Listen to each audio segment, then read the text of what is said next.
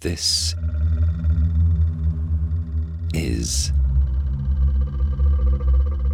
Phantom Power.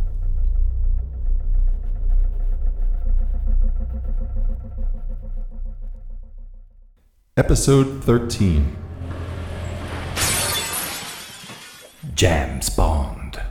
Welcome to another episode of Phantom Power, the podcast about sound in the arts and humanities. Who are you? I'm Mack Hagood, I'm Chris Cheek. and today we have a very unusual episode because I get to interview Chris. Yay! Chris has brought in a program that he produced for the legendary community radio station in London, Resonance FM, based on your travels in Madagascar. Actually, two trips you took, right? That's right. 1987, 1993. Yeah. Chris, why don't you tell us a little bit about this show? It was originally broadcast on the BBC. And there was some format things that got in the way of it being a longer show on the BBC, and I wanted to let some of the recordings play on a little bit more than they could do in the original. And Resonance was much more of a sort of free form kind of space where you could let something like that stretch out, right? It was pretty emergent as a as a station at that point, but also, yeah, the the BBC wanted to cut me distinctly to just under half an hour. and why Madagascar? Maybe we should start off with where is Madagascar? Madagascar is off the east east coast of Africa. It's in the Indian Ocean, Mm. um, fourth largest island on the planet. Mm, Ninety percent unique in uh, flora and fauna. yeah. Uh, really extraordinary mixtures of people who came from Polynesia, down the Omani Arab coast, from southern, particularly s- southwest India. Pirates. Mm-hmm. Did I mention pirates yet? no, you Uh, haven't. th- there were several pirate bases in, in Madagascar. Yeah, and the the musical traditions that resulted from that mix are really, really incredible. They are. And the people are really incredible. So, what we're going to hear, I've heard a little bit of it already. Uh, it's gorgeous music and really some delicious sounds recorded just delectably. I just really love these recordings. And sort of what interests me beyond, you know, this sonic travelogue that you're presenting to us is just the fact that I'm going to hear the you that I didn't know from 20 years ago. And then you're also going to sort of hear yourself, the person that you used to be back then. Yeah, that's why I brought this. I mean, I brought it because we've been talking in so many different ways about listening, about paying attention to the sounds that are around you, um, the things that are at the edges of our attention, and really concentrating on those. It felt like it was in conversation with so many of the other programs that we've made. Great. Well, so maybe what we should do is just, you know, let it roll, check in and debrief. We'll stop. Okay. This is Mountain, River, Rail, and Reef by Chris Cheek.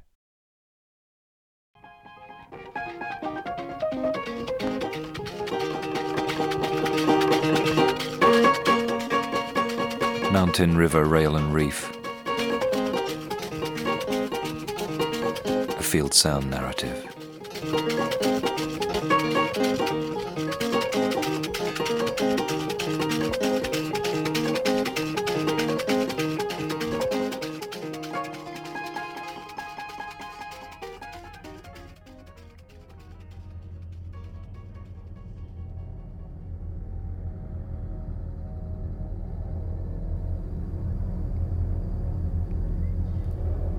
Monday, March the 13th, 1993.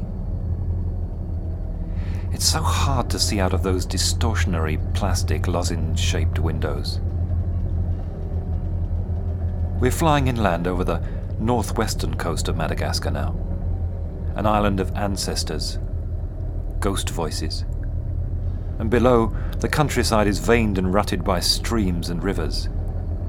Each delta stained red by silt deposits bleeding out into the Mozambique Channel. Outcrops of rock and tiny villages of no more than a half dozen buildings rise into focus. long horned cattle, zebu, being driven along dirt tracks, turn onto otherwise empty stretches of tarmacked road. Further inland, more and more carts and then cars become visible. A hustle and bustle of peopled activities, thickening towards the capital, Antananarivo. On the trip into the city centre, I'm told by my mirror shaded taxi driver that the rainy season has already been and gone. Red bricked houses with pierced wooden balconies are baking in the golden late afternoon sun. Groups of children, one chases a metal hoop with a stick, are running home from school through crowded narrow streets. They dance in pungent clouds of steam from blackened pots where rice is cooked at roadside stalls.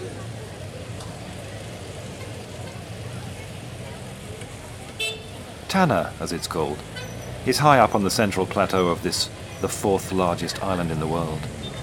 It combines a huge central market square, or Zoma, facing onto the train station, a couple of lakes, once colonial hillside suburbs, and a spreading girth of makeshift encampments.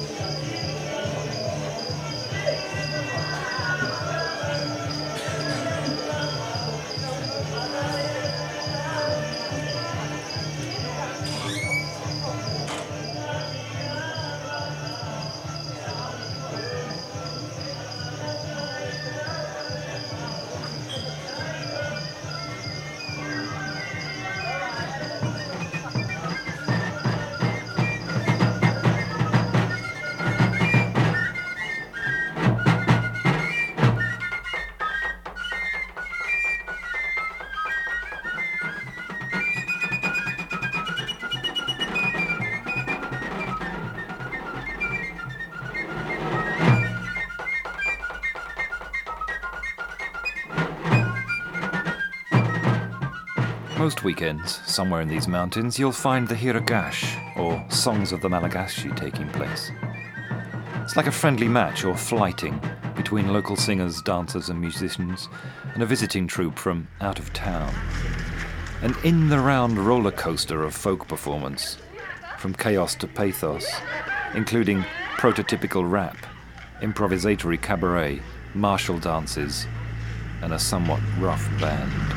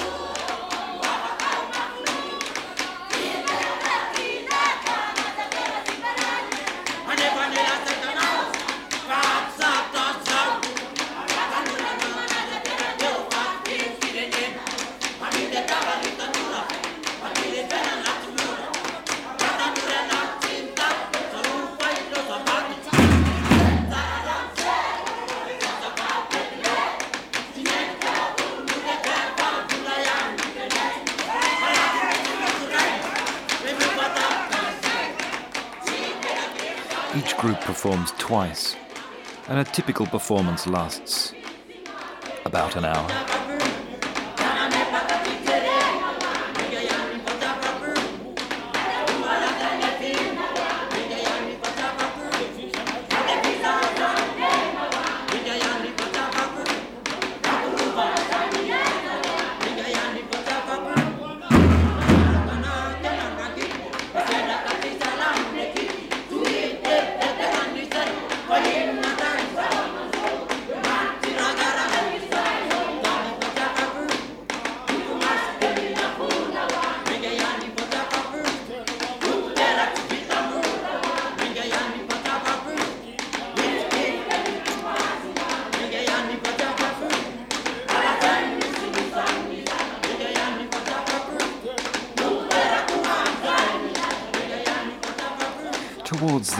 Each round of the Hiragasy, a near riot of fanfares featuring those highly over-enthusiastic drummers breaks out.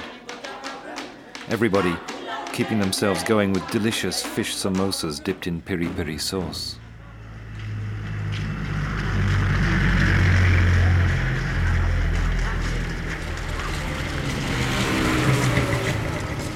Monday, March 22nd. I'm leaving the capital and heading for the southwest of Madagascar, where the music, the peoples, and the ways are still far less well known.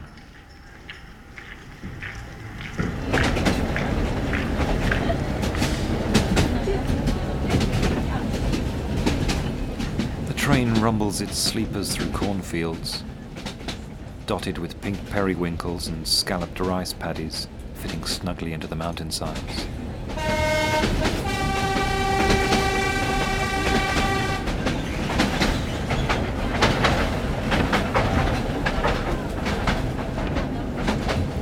Every station, there's a throng of gesticulating people selling fruit and sausages through open windows to the passengers inside. I got out at Antsirabe, the place of big salt. Walked up to a highland lake nearby, jade water edged by steep white cliffs. Then cut directly west in a taxi brousse. Well, that's an open back pickup truck with a canopy nearly always holding more passengers than is really comfortable.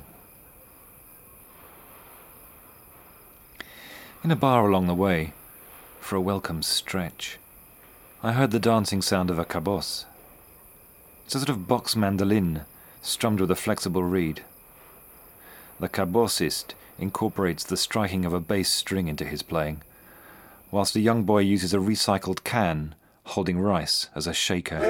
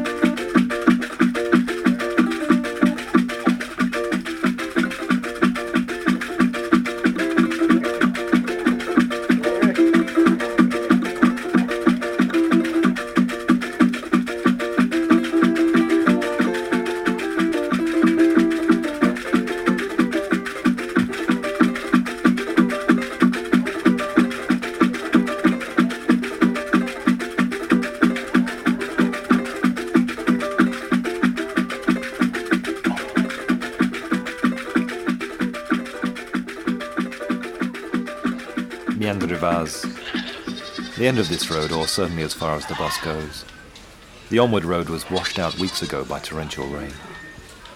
It's one of the hottest and most humid places on the island. Miandrivazo translates as waiting for a wife. Well, I'm here hoping for a boat. Pouring down out of the surrounding mountains, a giant river runs zigzag towards the sea. As I walk along its banks, under the mango trees, the evening air cools, and heavy rain onto corrugated roofs begins.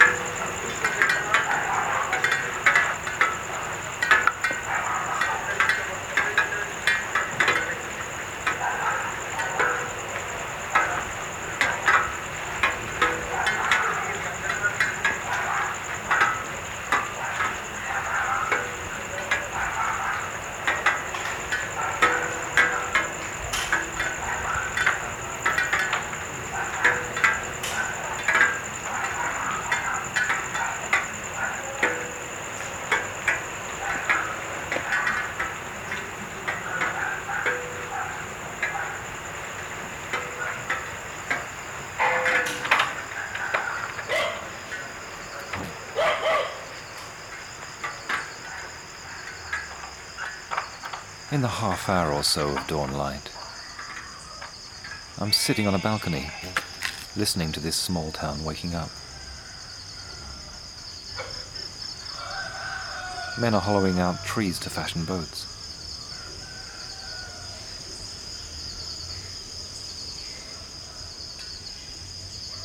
Goats and sheep hold a rally at the podium in the town square.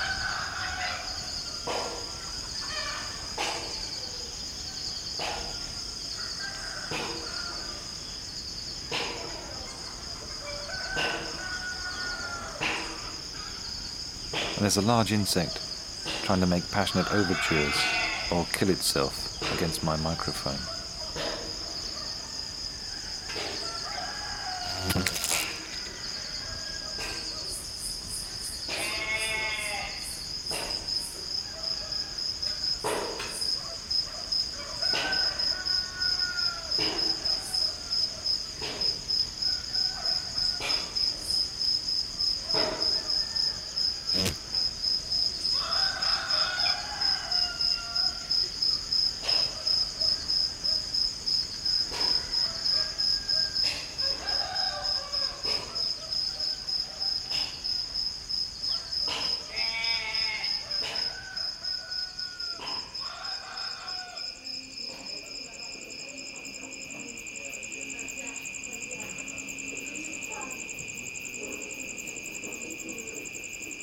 One of the endearing features of this lodging house is that when I empty the wash basin, by some freak of the plumbing system, an airlock, perhaps, creates a phantom drummer rising from the plug hole.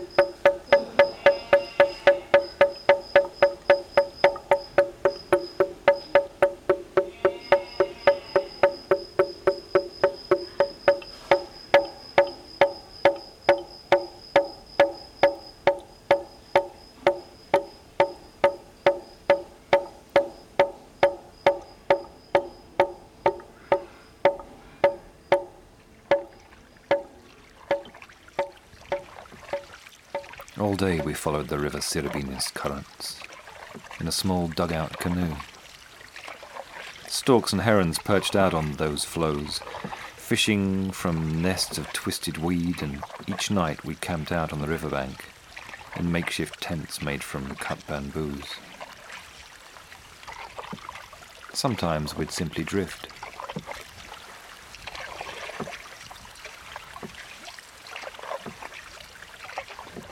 Gliding down through rainforest in silence, having been warned not to speak if I saw anything unusual. To do so would be taboo.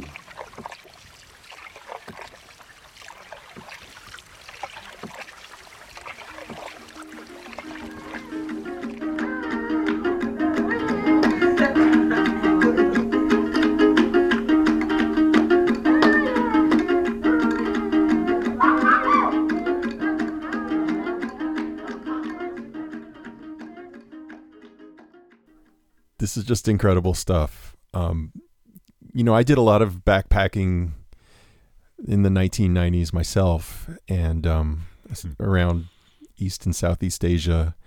And uh, these scenarios that you're painting are so familiar, right? You got to get in the back of the pickup truck to go somewhere, and then Right. you wait for the boat, and maybe the boat's going to come this evening, or maybe it's going to come tomorrow, or what.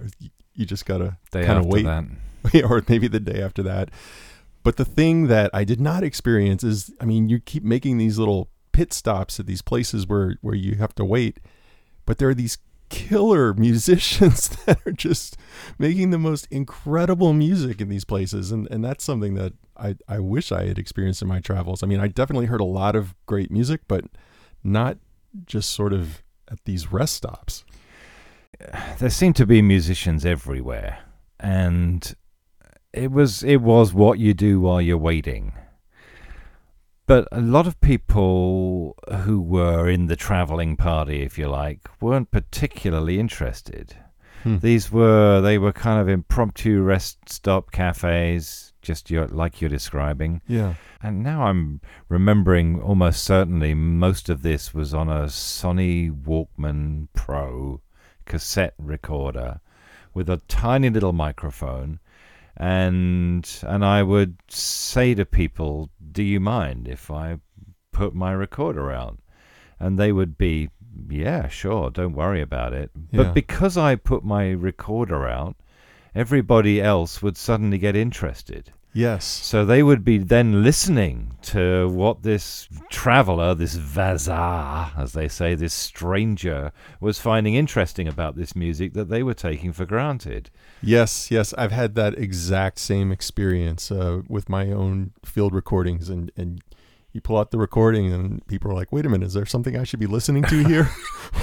Why No. is this strange guy from far away It so was- interested in this? It was very, very, very interesting, and and the musicians would also say thank you uh, afterwards, as if you know that they were suddenly being taken seriously as somebody who had something to bring to the situation, rather than just being used as background.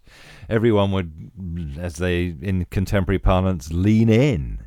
Yeah. And there were, you know, sometimes there was a bit of applause, and you know, it was like it's like I'd staged an impromptu concert by putting my tape recorder down, which I found incredibly difficult to fathom. It was full of so many paradoxes. Well, speaking of, you know, things that are difficult to fathom and paradoxical when it comes to recording, you know, one other thing I was thinking about is we're both sitting here next to each other listening to this, and I'm imagining everything that's going on Right. while you're remembering everything that's going on. So I'm just I'm just kind of wondering what it's like for you to be sitting here and listening to something you made 20 years ago. Yeah, that's a super interesting question. It's as if sound, um, and particularly recorded sound, can act as a a time portal. It's very odd for for me to listen to my own voice too, Mm-hmm. because although you might not hear it, uh, my voice has changed a lot. Partly by being here uh, in the US for such a long while, so I'm listening to a very different kind of performance of British masculinity uh, from a very different moment in time, from a Hmm. different moment in my life, but also a different, mm, a different post-colonial context. Ah, so um, you raised that question of, of the post-colonial context. So I know that since I was backpacking and making field recordings, I've been exposed to a lot of things and read a lot of things that have made me look back on those activities in the early 90s in a different way. Thinking about the fact that I was following in the footsteps of colonialists who who probably gave me the privilege to be able to be so mobile and to visit these places and then just as they extracted certain things of value i with my recorder was extracting you know aspects of their culture and taking them out of context and bringing them back with me Right. um, and so I, I have a sort of you know feeling of discomfort around some of that Me too. that I never had before. So yeah, I was wondering what you thought about that. But I'm really glad to hear you raise it because those discomforts register for me really powerfully. They registered at the time and they register even more strangely now because I'm listening to the sound that I produced from those discomforts at a two decade distance. Yeah. And it and it's a complex issue because you also had the experience of bringing cassette recordings that were made by earlier Western travelers yeah. and playing those for people there. Do you want to talk about that? Well, yeah, French missionaries. Actually, the recordings released on the Ocora label are really oh, right, of, yeah. I mean, like beautiful recordings uh, from this French label, Ocora. And I literally would arrive in a small village and people would come and talk to me, you know, where are you coming from? What are you up to? What are you interested in? And I was particularly in the second time I visited, somewhat on a mission, not a missionary, but I was on a mission hmm. to because I was particularly interested in recordings that I'd heard of forms of poetry, song poetry that were used for healing purposes in the southwest of the island. So my whole journey was to was to go there to try to hear some of this. And I would people would come, I would play them a little bit of this recording. They'd they'd put on the headphones because there was no speaker on a Sony Walkman Pro and their faces would light up and then they'd start to laugh. It's like, oh my God, I remember this stuff, some of them would say. Mm. Mm. You know, it was a a little bit along the lines of having people at the road stop get interested in the music, the local music. This was also a, a moment at which people registered that somebody from outside was really interested in Yeah. in a cultural uh, an aspect of their culture. So I'm with this Malagasy couple traveling down a river, and one night we stop. We make benders out of the the bendable branches at the riverside, and a Malgash guy walks past walks past holding a crocodile's jaws shut in one hand, and doing a breath rhythm like. and I copied him. As he went past, I just did exactly the same thing back. And the next morning, this couple were alive with questions of like, "Where did you learn that stuff?" And I said, "What stuff?" And they said, "You know, this this rhythmic stuff." And I said, "I don't know. It's you know, I do strange things with my voice." So we arrived at a village the following night, and they disappeared. I sat and looked after the boat, and brought the entire village with them and asked me to do a performance. So I had to do this kind of really weird, impromptu sort of sound poetics voice rhythm performance. And then the villagers all went away and they came back down with their cassette machine and played me examples of what you're about to hear. And uh, we went on down the river and we got to this place and all these people showed up and that because word had gone out in the forest from village to village that there was this guy who was particularly an expert in or interested in this kind of interlocking voice performance and that's what happened That's amazing.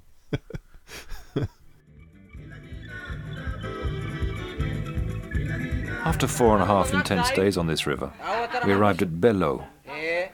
And there, in a moonlit courtyard, I witnessed nine young men perform a vocal music that I'd never heard before.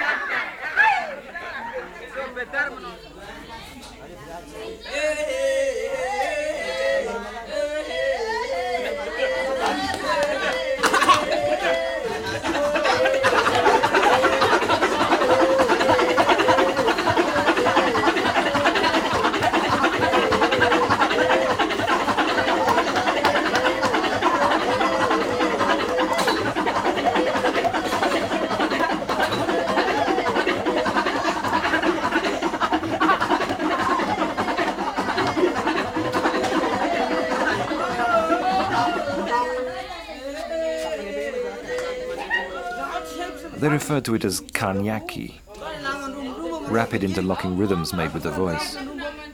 It's hard work keeping it going for long. And they produce this extraordinary style by a kind of whiplash pecking movement of the upper body to project their open breath.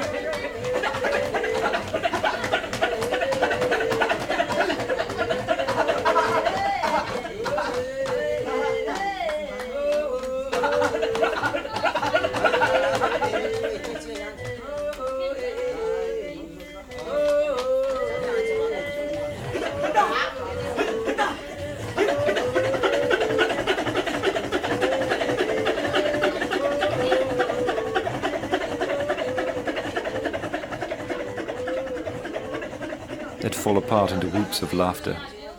Stop. Have a cigarette and a drink.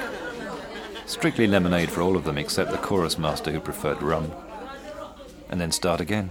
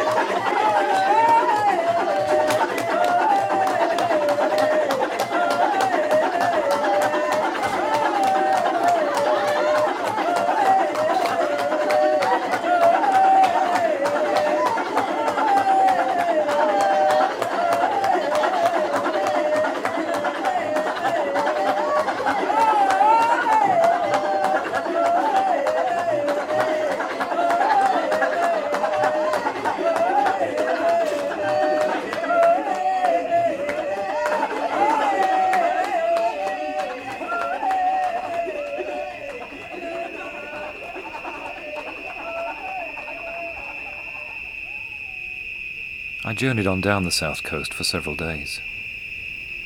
Firstly in a brig out of Morondava, then a dugout canoe with a single patchwork sail, or lakan, mostly to villages only accessible by boat. Bevat, and over the Waka, Salar and Shifutra, the fishing villages of the Vezo. It was ravishingly calm, surfing over the coral, listening to what the Malagasy call the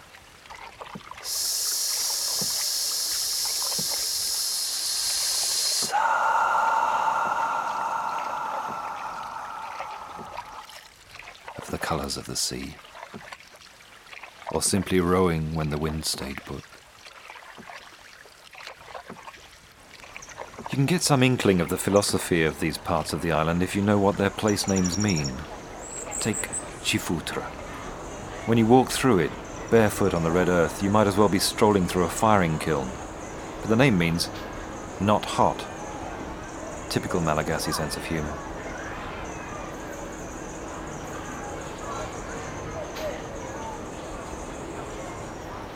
I'd brought a little tape recorder with me and a copy of some of the recordings made along this coastline in the 1960s.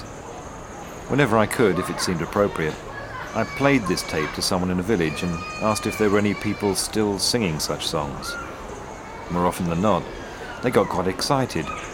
They'd call their friends over and asked if I could make a copy and send it to them for the archive of their local school, for example. Listen to this, they'd say. It's that old song poetry from the 1960s.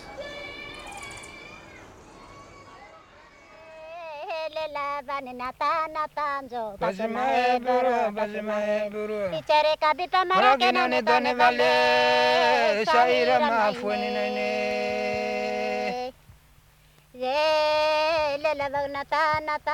Basimae buru, basimae buru.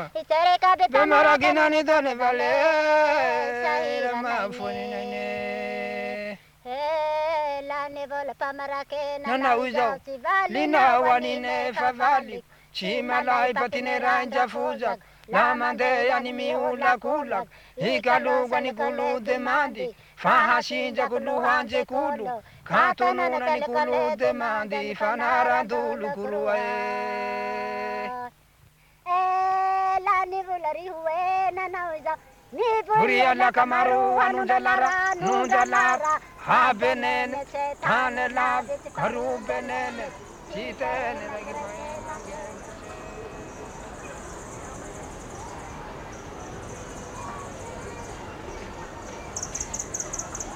Ifaty is almost as close as Madagascar gets to a resort. One of the tourist villages around which the developments are gathering is called Mora Mora. Slowly, slowly, or take it easy. I stayed in Mangily. It's a small place set back from the beach, sea-fronting plush, rum and squid a la Creole bungalows where strangers like me are expected to rest. Not that I was any less of a stranger for all that. In the evenings, there's a huge, roughly fenced open air bar where local people gather to drink and dance the minutsk. This might sound like a bit of a low or no fidelity recording. In fact, my microphone placed directly on the bar picked up exactly what it sounded like.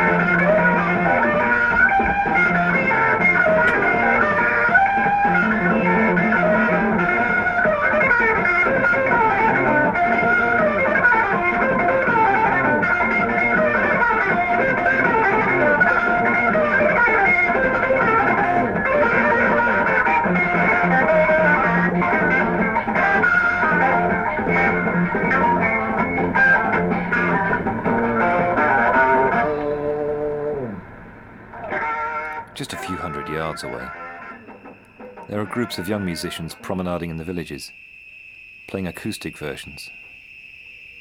They sling large box like mandolinis around their shoulders. The instruments come in several different sizes, roughly small, medium, and large. And this passionate, quirky music is led by exuberant singers, accompanied by some virtuoso football whistling.